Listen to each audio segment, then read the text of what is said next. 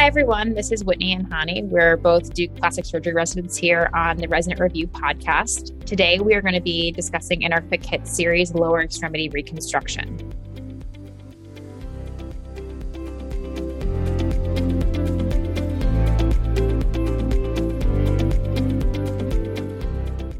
as with all of our Quick Hit series, we're going to start with a brief overview, or I guess in this case, not so brief overview of the anatomy of the lower extremity. So, in general, when we talk about the leg, we compartmentalize the anatomy into compartments that are separated by fascia. Uh, so, we're going to start with the thigh and then move down to the lower leg. So, in the thigh, there are three major compartments the anterior, the medial, and the posterior. For each of these compartments, I'm going to be going over the muscles, the nerves, and the vasculature that run within the compartment. So within the thigh, there's obviously, we're going to start with the anterior compartment. The muscles in the anterior compartment include the vastus lateralis, rectus femoris, vastus medialis, vastus intermedius, and the sartorius. The nerve that runs within this compartment is the femoral nerve, and the SFA and profunda are both within the anterior compartment. Uh, next, moving on to the medial compartment, this includes the muscles of the gastroc, the adductor magnus, the adductor longus, and the adductor brevis, and the obturator nerve. Uh, moving on to the posterior compartment of the thigh, uh, this includes the semitendinous, semimembranous, and biceps femoris, and the sciatic nerve runs within this compartment. In general, um, we do not get tested as frequently on the thigh compartments, but more importantly, we do get tested on the compartments of the lower extremity or the lower leg. Um, there are four major compartments in the lower leg. These include the anterior, lateral, superficial, and deep posterior compartments. So, again, I'm going to be going through each compartment, uh, including the muscles, nerves, and vasculature that run within that compartment. For the anterior compartment, this includes the muscles of the tibialis anterior, extensor hallucis longus, extensor digitorum longus, and the peroneus tertius. The deep peroneal nerve runs within this compartment, as well as the anterior tibial artery. Uh, the lateral compartment includes the peroneus longus and brevis muscles, and the superficial peroneal nerve runs within this compartment. Moving on to the posterior part of the leg, uh, the superficial posterior compartment includes the gastroc, the soleus, and the plantaris. And the sural nerve, which is a sensory only nerve, runs within this compartment. Finally, the deep posterior compartment includes the flexor hallucis longus, flexor digitorum longus, tibialis posterior, and the popliteus. The posterior tibial nerve or the tibial nerve runs within this uh, compartment, and the posterior tibial artery also runs within this compartment.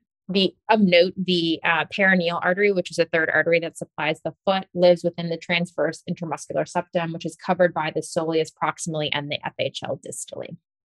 Okay, so going on to the vasculature, um, there are three major vessels that we've already talked about that supply the ankle and the foot, but it's important to reemphasize this.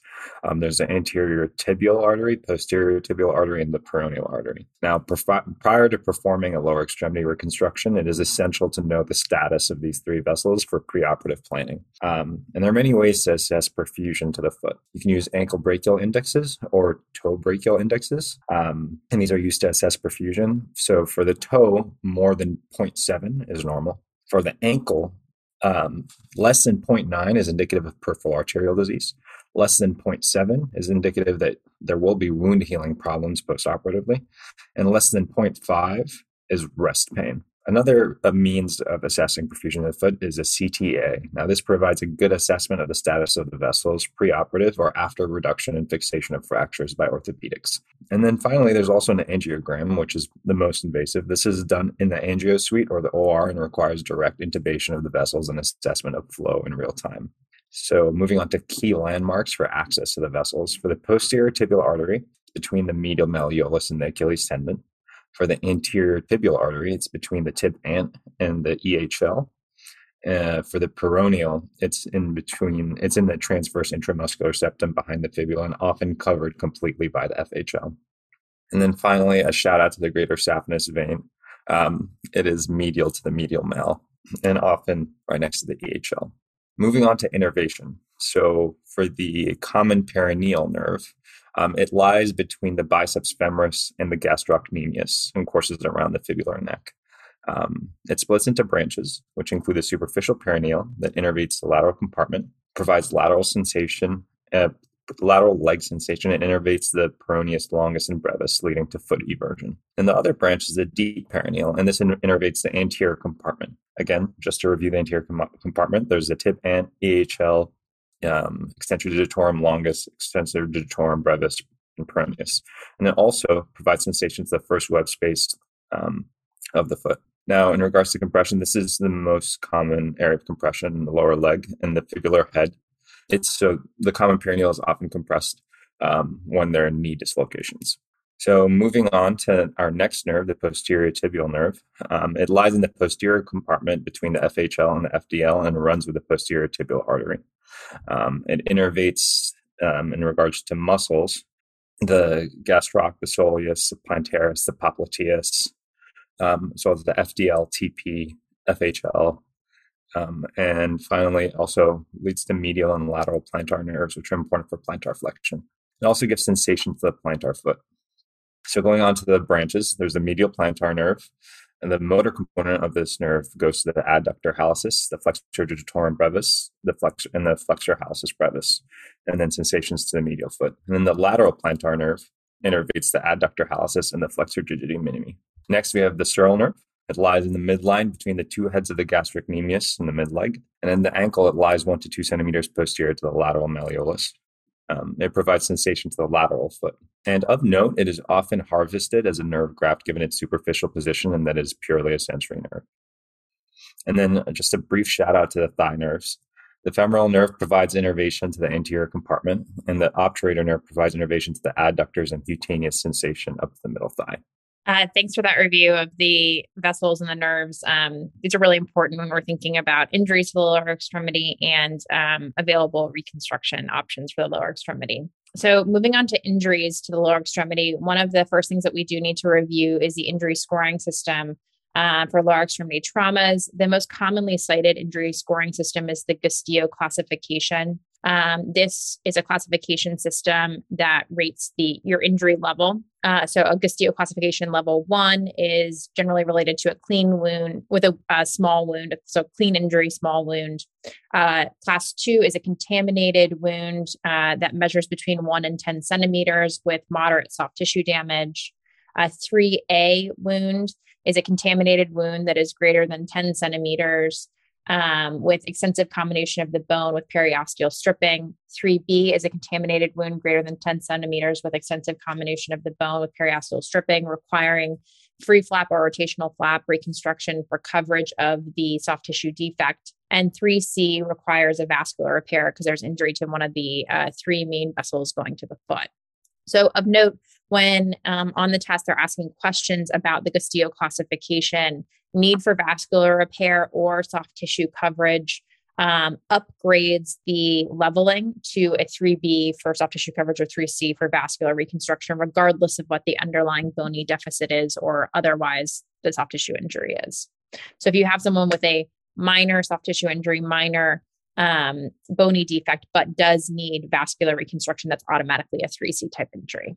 Moving on to compartment syndrome, this is something that we are oftentimes tested on. Uh, the de- definition of compartment syndrome is a compartment pressure greater than 30 millimeters of mercury, or a difference between compartment pressures and diastolic pressures of uh, 20 to 30. This leads to um, the treatment of a of compartment syndrome is a fasciotomy automatically. So if you suspect compartment syndrome in the lower extremity, the answer to the question is going to be fasciotomy. Um, just of note and something to remember, uh, presentation of compartment syndrome is clinical, and the remember the three P or five P's um, when diagnosing compartment syndrome, and these include pain, pallor, paresthesias, pulselessness, and paralysis. Um, in terms of other things that we need to think about, um, generally orthopedics is leading this, but we do need to be aware of antibiotic guidelines for lower extremity fractures. So for grade one and two open fractures, meaning grade one, one or two Gustilo um, classification fractures, we use a first generation cephalosporin such as cefazolin. Uh, this is given within three hours of the initial injury and should be continued for 24 hours after the initial injury. For grade three or higher open fractures, um, you add an aminoglycoside in addition to a first generation cephalosporin. Again, this should be given within three hours of the initial injury, and antibiotics should be continued for 48 to 72 hours after the initial injury, but not more than 24 hours after wound closure. Further, if a fracture is at risk of contamination with a Clostridium species, such as in a farm related injury, penicillin should be added to the antibiotic regimen. So, in regards to bony reconstruction, um, the main consideration is kind of the size of the bony gaps. So, for less than six centimeters, um, you can use non vascularized cancellous bone graft or limb shortening. Um, bone shortening more than 10 centimeters results in an abnormal gait, so you tend to avoid that. Um, for more than six centimeters, you can use distraction called the Ilizarov technique. You can use a free osteocutaneous flap or you can use a Masquelet technique.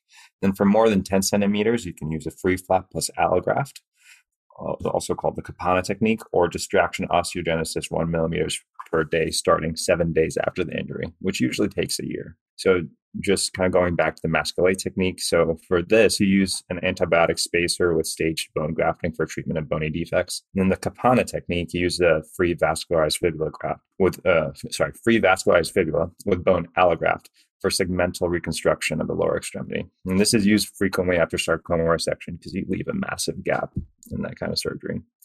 Um, for vascular reconstruction, patient presents with a cold leg. Um, a temporary shunt should be placed, followed by bony stabilization and then vascular repair. If you have more than a 5.5 centimeter defect, you can use something called interposition vein grafting. And again, if this is a very clean wound, you can consider putting a prosthetic graft in.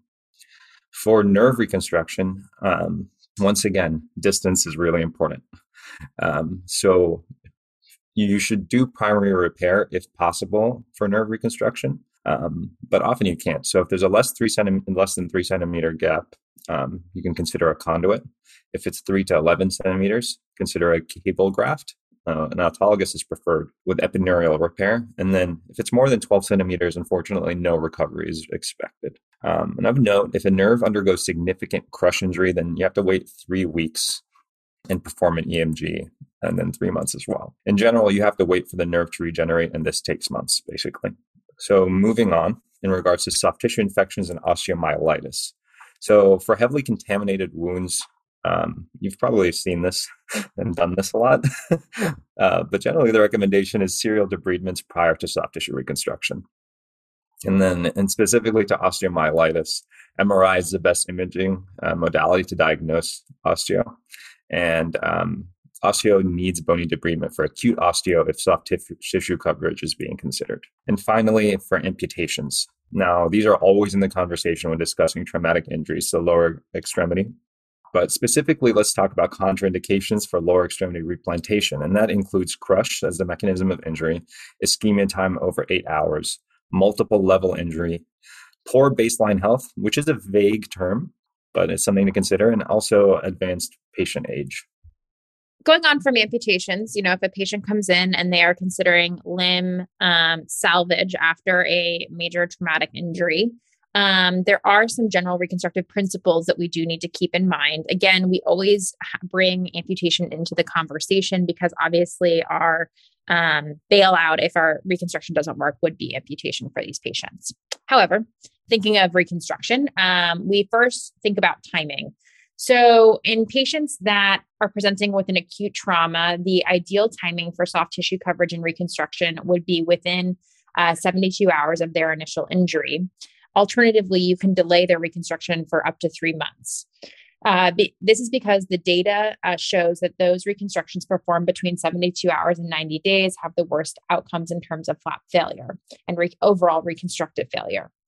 This data, however, um, came out prior to the widespread use of wound vac therapy, and therefore the data on this may be different given our newer wound technologies. Additionally, if you have someone coming to you in clinic that does have a long standing wound, this should be biopsied first to rule out a Marjolin's ulcer, which is a like cancerous conversion of a long standing wound. As far as reconstruction of the lower extremity, there are some kind of basic guidelines that we follow um, in terms of what we use to reconstruct the lower extremity. So, for the upper third of the lower leg, in general, we can use a local flap for reconstruction. The middle third of the lower leg, it really kind of depends on whether it's proximal, the injury is proximal or distal, but generally you have to use a free flap versus a local flap. And then for lower third of the um, lower leg, in general, this is a, a free flap based reconstruction. And in general, there are not a ton of good uh, local flap options in this situation.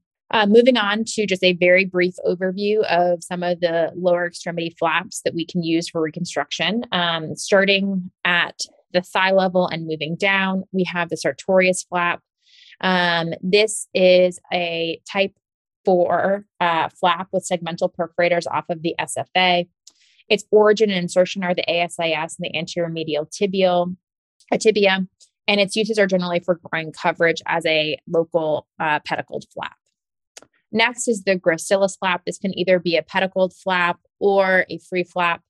Um, its arterial supply comes off the MFCA, off the profunda. The nerve is the obturator nerve, um, and you can include this in your flap, especially if you're taking a free flap to make it an innervated free flap. Um, this can be used for uh, things like facial reanimation or um, for upper extremity reconstruction after um, things like a Volkmann's contracture.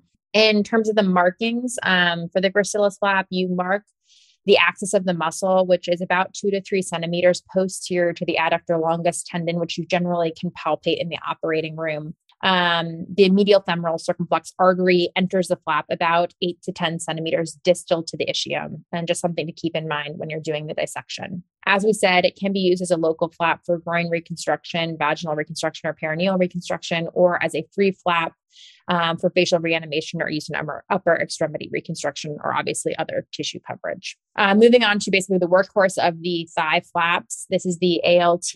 Um, this is a fasciocutaneous flap. Its uh, arterial supply is based off the descending branch of the lateral circumflex femoral artery. Um, you can make it a neurotized flap with the lateral femoral cutaneous uh, nerve, although we very rarely do this. In terms of the marking for the markings for the ALT, you mark along the line from the ASIS to the lateral patella, uh, which closely follows the septum between the vastus lateralis and the rectus femoris, from which the perforators for the ALT are generally located. In general, um, most of the perforators for the ALT flap are within a three centimeter circle at the midpoint of this line. Um, and the underlying muscle is the vastus lateralis and can be taken as part of this flap. In terms of other thigh flaps, we can also use a uh, or take a posterior thigh flap. This is based off of the inferior gluteal artery. It's a fasciocutaneous flap um, that is oftentimes used as an advancement flap for coverage of um, sacral decubitus ulcers. So moving on to the lower leg, let's talk about the gastrocnemius flap. Um, the arterial supply is from the lateral and medial sural arteries. The innervation is from the tibial nerve. And then in regards to the markings, um, you usually make your incision or markings along the median raphe of the gastrocnemius muscle. And so this is a great flap to use in medial upper third leg defects. The medial muscle is generally used because it's longer and does not risk injury to the peroneal nerve, although recently I did see a lateral gastroc flap. But anyway, the medial gastroc is more commonly used for two reasons. It has a larger muscle belly and therefore can generally get more proximal reach. And as I just mentioned, you don't you don't have uh, risk of injury to the nerve. Um, moving on to the soleus muscle flap. Um, so the arterial supply is a little bit kind of different. Um, for the ant- ant- antegrade arterial supply, there's the popliteal artery, and then for retrograde supply, there's the posterior tibial artery or peroneal artery. Now you can use this um, for proximal defects, and for middle third defects, um, and then you can also do a distally based soleus flap for distal third defects. Moving on to the reverse sural artery flap. Um, the arterial supply is off of the peroneal artery perforators, or the superficial sural artery. The nerve the sural nerve. And then in regards to markings, the flap is marked along the posterior aspect of the lower leg. The pivot point is five centimeters proximal to the lateral malleolus. And the fascial flap should extend beyond the skin paddle and should be about seven centimeters. The sural nerve and lesser saphenous vein run in the midline between the two heads of the gastroc and are ligated proximately and should be included into the flap. Now, the common issue with this flap specifically is venous congestion. Um, and you treat it with leeches. Just a quick side note on leeches they work because they secrete hirudin into the wound, which is a natural anticoagulant. And while treating with leeches, patients should be on Bactrim or Cipro to prevent leech associated bacterial infections. Um, the most common bug that leeches carry is Aeromonas. And then just kind of quickly returning back to the flap, you can also do something called a delayed reverse sural flap based on dividing the proximal lesser saphenous vein. And this is just once again to help with venous congestion. Finally, the medial plantar artery flap. So the arterial um, The arterial basis for this flap is the medial plantar, which is off of the posterior tibial artery and lies between the flexor hallucis um, and the abductor hallucis. Um, the nerve is the medial plantar nerve, and this is a reliably sensate flap of glabrous skin for coverage of the plantar cal- uh, of plantar calcaneus. Um, finally, after all the flaps that we can harvest from the leg for reconstruction of the leg itself and other areas around the body, um, there are also some bony flaps that we can harvest from the leg. Um, the two most commonly harvested bony flaps are the free fibular flap and the medial femoral condyle flap. So the free fibular flap is uh, based off of the peroneal artery perforators. Um, you can take this as a uh, bone only flap or as an osteocutaneous flap. Um, the markings for the free fib, um, you mark along the um, lateral portion of the leg, leaving at least five centimeters from the fibular head and five to six centimeters um, proximal from the lateral malleolus. Uh, this is in order to protect the common peroneal nerve proximally and to maintain stability of the ankle distally. Um, of note, the majority of the skin perforators are on the distal part of the this line between um, your fibular head to your lateral malleolus, and they come through the posterior intermuscular septum. Uh, the free fib is a great flap for uh, reconstruction throughout the body and can be used for reconstruction of long bones and the mandible. Following the free fibular flap, you can also harvest the medial femoral condyle flap from the lower extremity um, the arterial supply to this flap is based on the descending genicular artery, which is a branch of the SFA. It can provide both a bone only and a osteocutaneous flap, and common uses of this are for scaphoid non-union and talar non-unions. Um, so thank you for joining us for this brief run through of lower extremity injuries and lower extremity reconstruction. And hopefully we will have you tune in for one of our following episodes. As a plastic surgeon with a unique vision for each patient, the more options you have at your fingertips, the better. Natrelle is one of the portfolios available to you. To learn more, visit natrellesurgeon.com.